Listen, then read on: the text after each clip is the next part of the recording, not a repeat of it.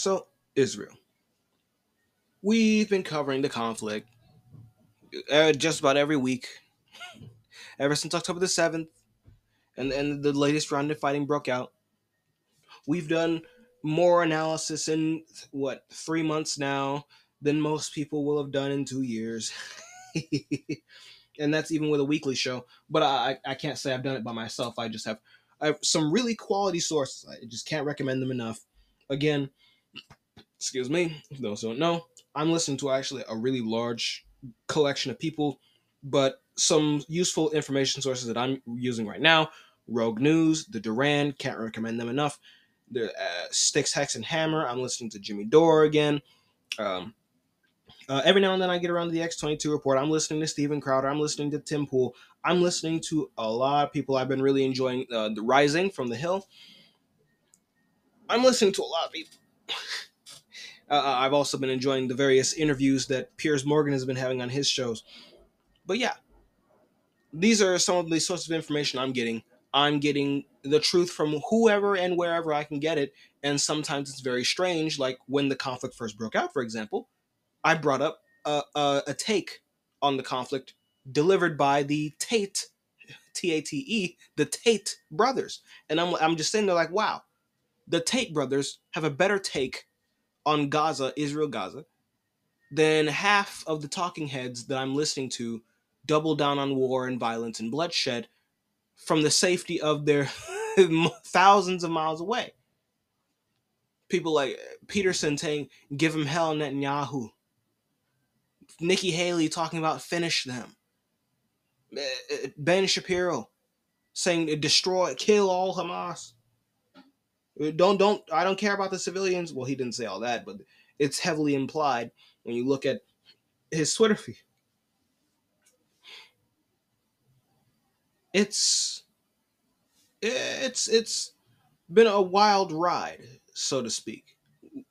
Watching the, the Israel got just the latest round of Israel uh, Gaza fighting because we we've briefly touched up on various the other rounds that have happened since this podcast has come into being and none of those caught anywhere near as much attention as this one has, which is great for the Palestinians if they can seal the deal. If they can seal the deal, what is sealing the deal? Sovereignty. That is the end goal sovereignty for Palestine. And that will require a not just a, a ceasefire, a per, a permanent ceasefire. No, no, no, no, no, no. We need an armistice that's what the Palestinians need. I say I say we as if I'm yeah. no no. They need an armistice, an actual peace treaty that is legally binding. That's what they need, and the recognition of the Palestinian state by Israel, and a recognition of peace with Palestine by Israel. That's what they need. Now, there's a lot of fear mongering on the pro-Israeli side that oh, the Palestinians they'll just wipe out Israel. Oh, they just want to kill all uh, the, all the Jews from the river to the sea. Yeah, yeah, yeah. yeah. And is there an ethnic cleansing?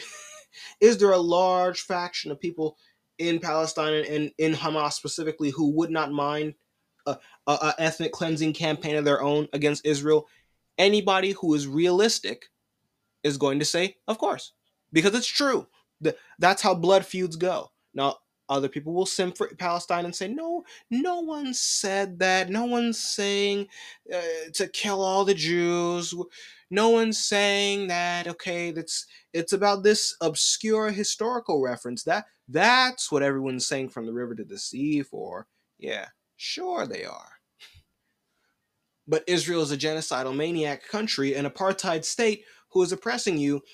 What do you? What type of mindset do you think that level of repression is going to create in the people you're repressing? It's going to create an equally genocidal reaction. Like it's it's really not rocket science. But we've been covering Israel Gaza. We know what the, the end goals of both of these countries are. Gaza, or I say Gaza, Palestine in general, but the fight the, the focus is on Gaza right now. Their objective is to survive and let Israel do the work of destroying their own reputation internationally. because now all eyes are on Gaza.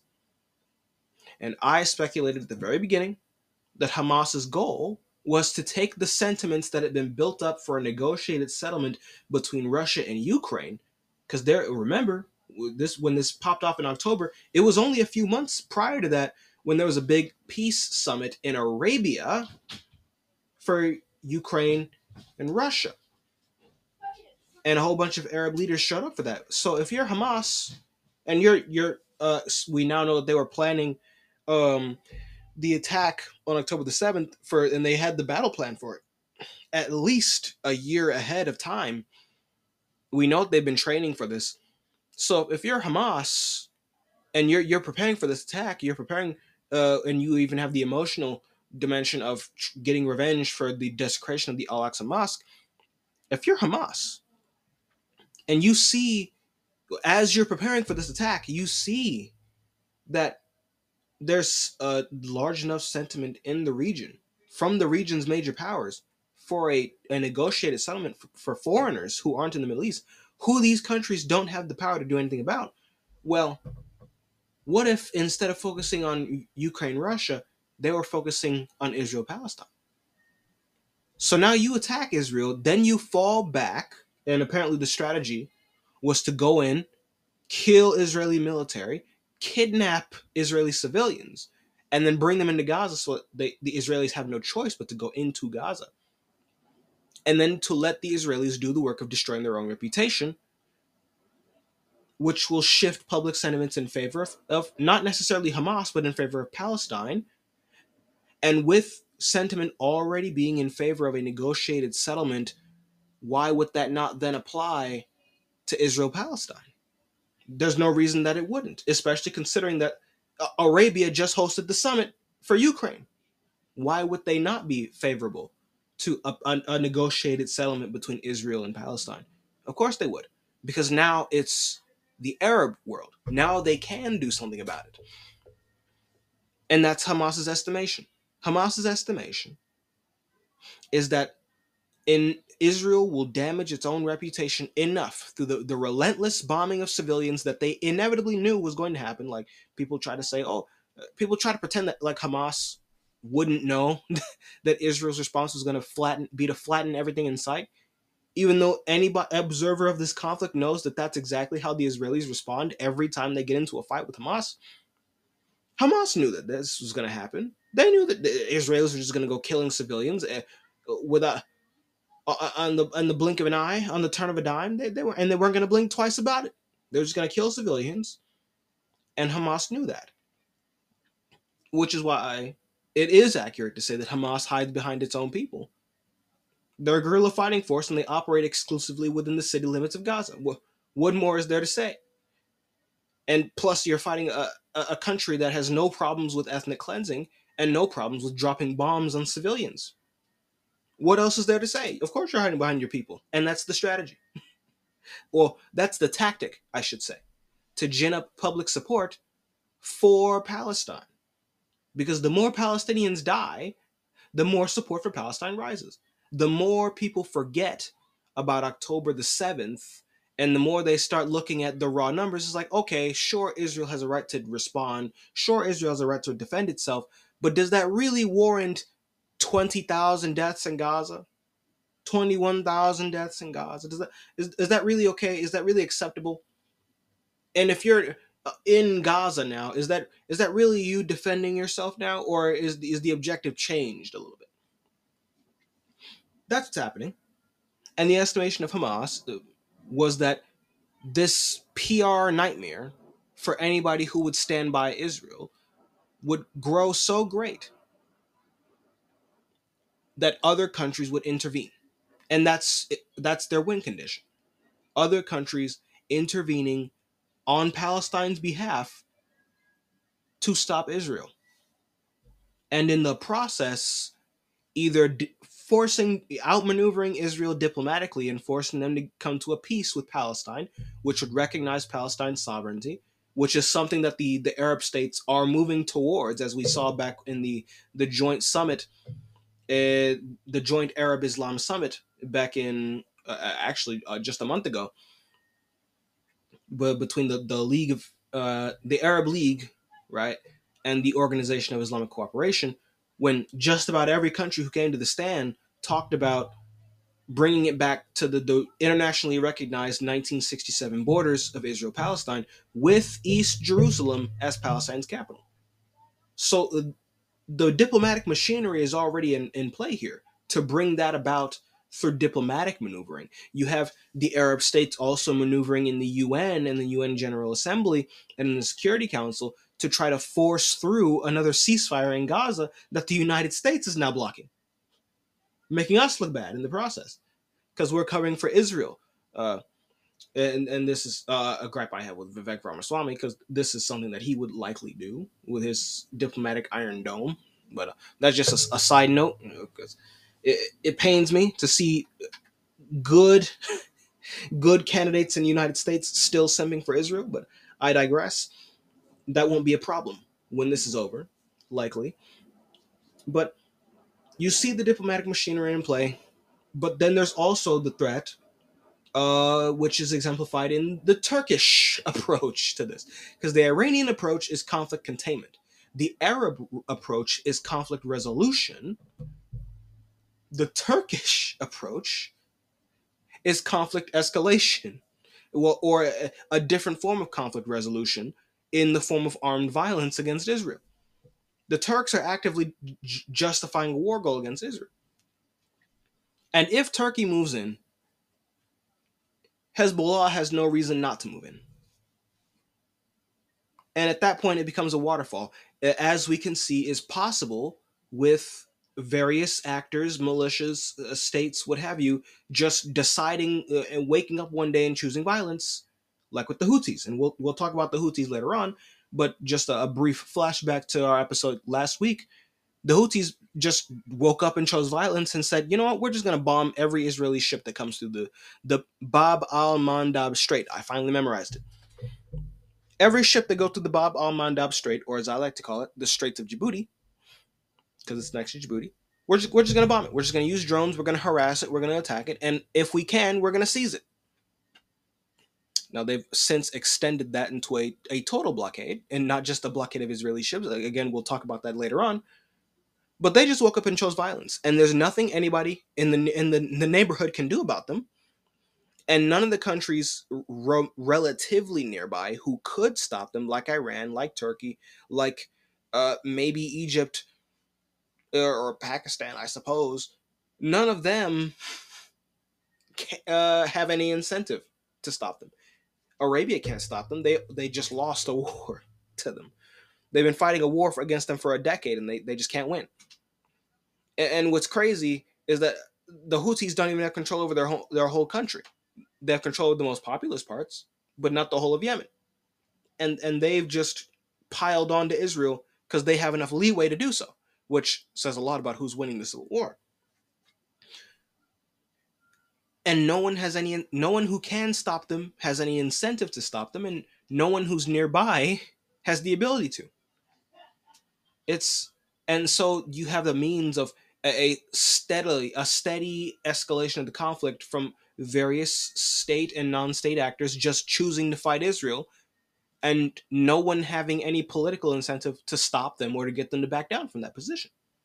Because now you're you're backing Israel. You're you're you're you're backing genocide in Gaza. That that's the PR that you're going to be dealing with, and no one wants to deal with that. Turkey could come in, like the Houthis, just wake up one day and choose violence, and that would be an entire can of worms that could that could not be put back in the box, and it would not be put back in the box until the Israelis are defeated. That's the other way in which this ends. But whether it's through diplomatic maneuvering or through force of arms, Palestine, if Israel doesn't end the fighting, Palestine will achieve sovereignty through an international intervention. Israel's win condition is obviously ethnic cleansing, uh, as evident by their uh, their attempt to just force the Israeli the, the Palestinian population to leave Gaza and their occupation of 97% of the West Bank. They just want they just want they want all of Palestine but without the Palestinians in it. That's what they want. And that's what they're trying to do. But Israel, as they've been attempting their ethnic cleansing campaign, with varying degrees of success. They they depopulated northern Gaza just by scaring everyone into leaving, fleeing south, only to bomb southern Gaza. um, Israel has only, as they've continued and as this war goes on, the news just doesn't favor Israel. It, it just really doesn't. And there was a story that came out last week. I intended to talk about it, at least in passing, but I, I still wasn't sure if it had actually happened. I, I am more certain now that it did, which is that Israel killed three escaped hostages. They escaped from Hamas. They came out. They had a, they were shirtless. They had a white flag, an improvised white flag, and they were asking for help in Hebrew. In Hebrew, which is the Israeli language. And the Israelis gunned them down. And that spawned mass protests and mass unrest in Israel itself. Because why would you shoot at your own people? And indisputably, your own people. It's, they, they had no shirts on, so you can't say, oh, they were wearing a vest. They were speaking in Hebrew, so you can't say, oh, it's just the, the Arabs trying to pull one over on us. They had the white flags, which is in any other conflict environment, that means surrender. But apparently, the Israelis are backwards. And I remember looking back on my, my time in school in my current events class I had when we were watching a, a documentary on what was happening in Gaza, and we'd see uh, one of their protocols, the Israeli protocols, it was if you turned your back to the Israeli soldiers, they would shoot you. And I'm like, well, okay, so I'm not allowed to be in your sight, and I'm not allowed to run away from you, and I'm not allowed to wave a, a white flag, but you're in my country. Who are you? Who are you? It's I always found it strange, and I, I and now I understand why. The goal isn't a peace with Palestine; it's ethnic cleansing. So that's why the strategy, the tactics don't make any sense. They're not supposed to. It's just about extermination. It's about removing the Palestinians from Palestine. But in the process of doing that, when there's so much public attention on Israel, because that's the catch with their with their grand strategy, which is ethnic cleansing. You can win if you force all the Palestinians out of Palestine, but you need peace and quiet, and you need uh, no transparency. You need low levels of attention on you. You have to avoid the spotlight. Israel's in the spotlight, which means that ethnic cleansing is exposed, and ethnic cleansing is viewed as the crime against humanity that it is. Now, if you can if you can get away with it, and the way you get away with it is by not having the public attention on you, the global public attention on you, but by having having what you're doing like uh, something that goes on in the background that no one's really thinking about. That's how you win. That's how Israel wins.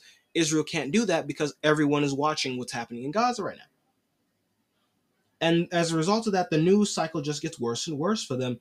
And then you have uh, tragedies and quite frankly atrocities like what they're doing right now where they, they killed their own people. And we've gone over various stories talking about the prospect that the Israelis may have killed hundreds of their own people on October the 7th.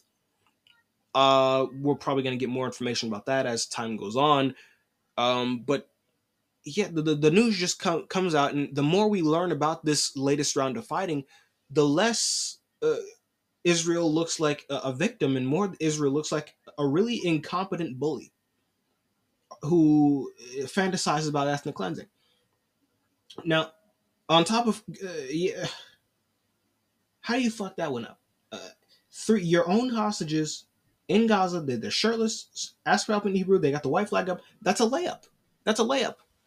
You could you could you could have sold. That's a layup. If your goal is to rescue your hostages, that's a layup. You you, it's it's a free dub. They did the work of escaping on their own. Just take and then they shot them. Okay.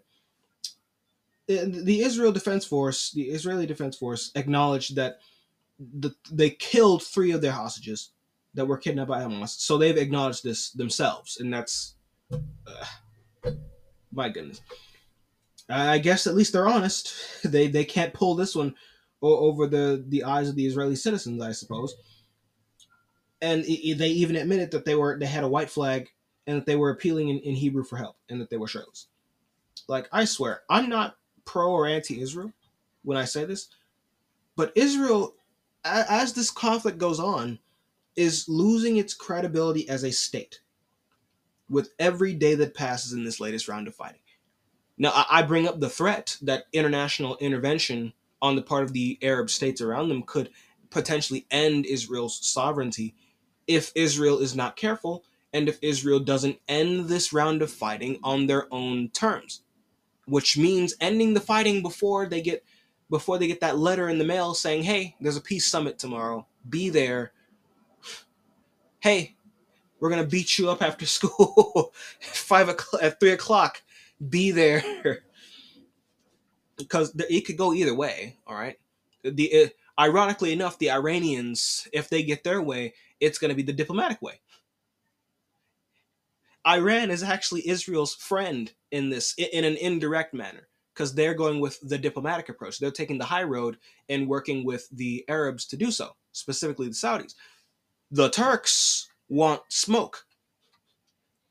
And every militia in Yemen uh, with the Houthis, Syria, especially Syria, especially after this latest airstrike that they did, and in Lebanon and in Jordan, all these militias, all these rogue actors who just roam the deserts, killing whatever they can find. Uh, that's an exaggeration, but you know what I mean. All these rogue ass militias, these lots of uh, loose cannons, so to speak, would love to handle the situation in the way in which Turkey would like to handle the situation. Hezbollah has been more restrained than anybody expected them to be. Turkey gets their way, all that goes out the window, and you get a regional coalition. It's just one state after the next dogpiling on Israel. I've named that as a possibility, and I'm still uh, acutely aware that it is it remains a strong possibility because no one knows what the Turks are going to do. No one knows when the Turks are going to show up and fire off a salvo on the Israeli Navy. We just don't know. They could do it tomorrow. They could do it next week. They could do it yesterday. we don't know. But the second they do that, all the diplomatic efforts that are the that the Saudis and the Iranians have been doing for conflict containment and resolution through diplomacy, all of that goes out the window and you get a wider war. Israel is not doing itself any favors with what it's doing in Gaza, and especially now when more and more reports are coming out that they're killing their own people in the process. They gunned down three of their own hostages. Wasn't the, the whole goal of going into Gaza to to get your hostages but wasn't that one of the primary objectives i should say? Because not the main goal. Wasn't getting your hostages out safely one of the primary objectives? You just killed three of them. And uh, uh, reportedly you've killed hundreds of your own people on October, on the day of October the 7th.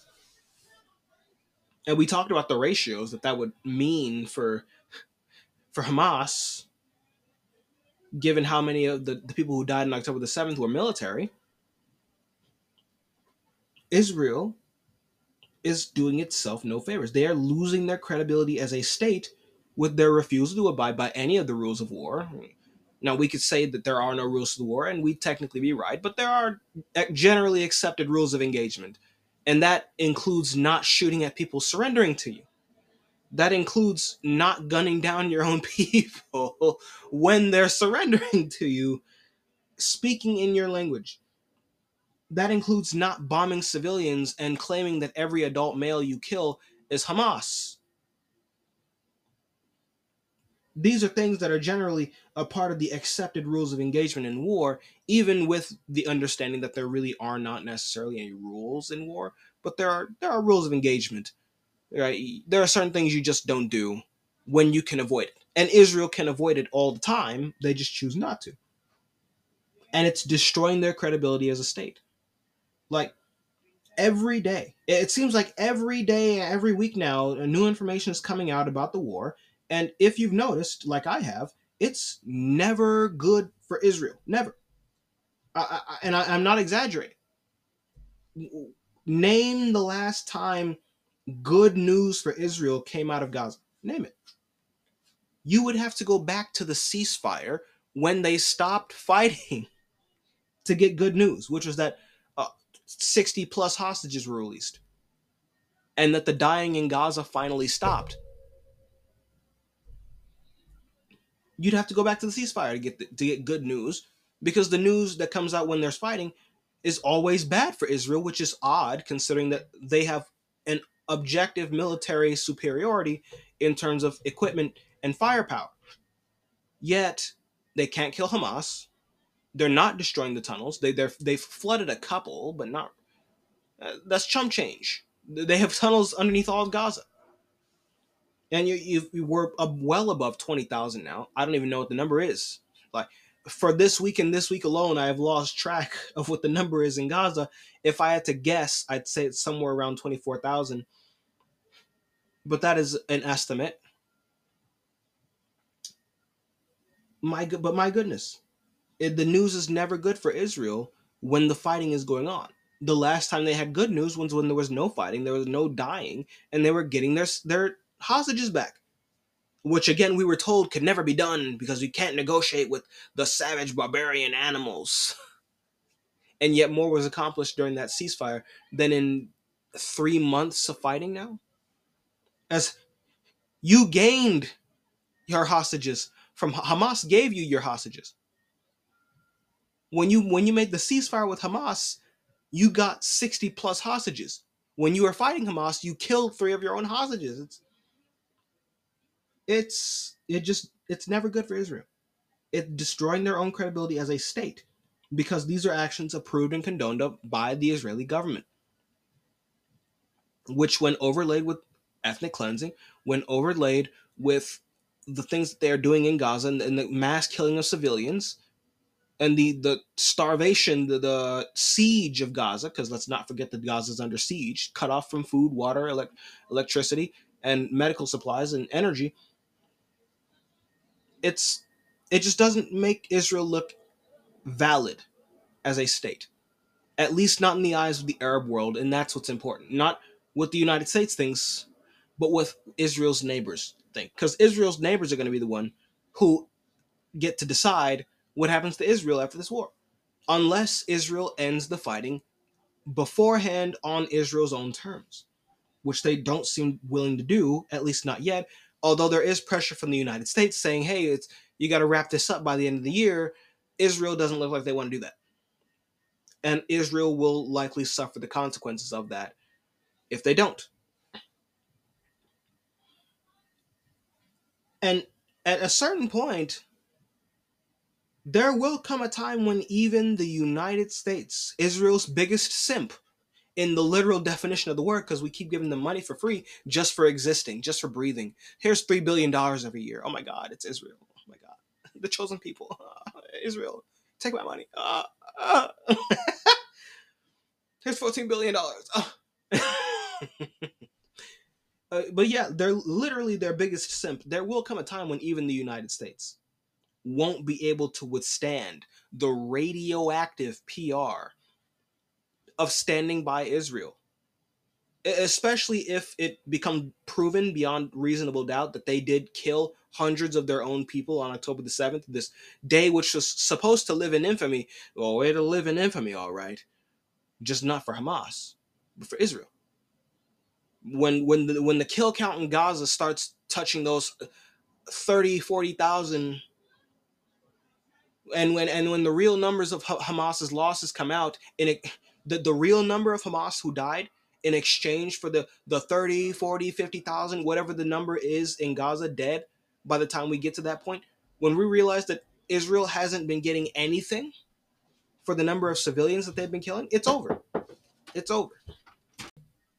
Like, there's a, a, a preponderance of evidence, both statistically, if you want to believe the polls, and anecdotally eh, if you just interact with people on the street, that Israel has lost the generational war. Gen Z doesn't give a damn about them. I don't. None of my friends do. And that's from across the political spectrum. Gen Z doesn't give a damn about Israel. And the fact that we're even having a debate in the United States as to whether or not we should be supporting Israel or if we should be on the side of Palestine. Now, my position is we shouldn't be on either side, but the fact that we're even having this discussion says, and I've said it before, but this says that there is no longer a consensus in this country as to what the value of that alliance is with Israel. And Israel, as time goes on, with that as the starting line in the United States, it's only going to get worse for Israel. Like, there's no way you start off with a divided American public and it gets better from you ethnic cleansing in Gaza. No, it, it gets worse.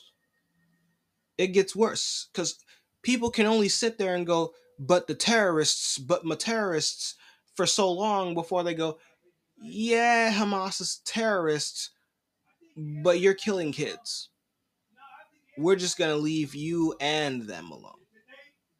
Because that's going to be the, the consensus, the new consensus reached in America.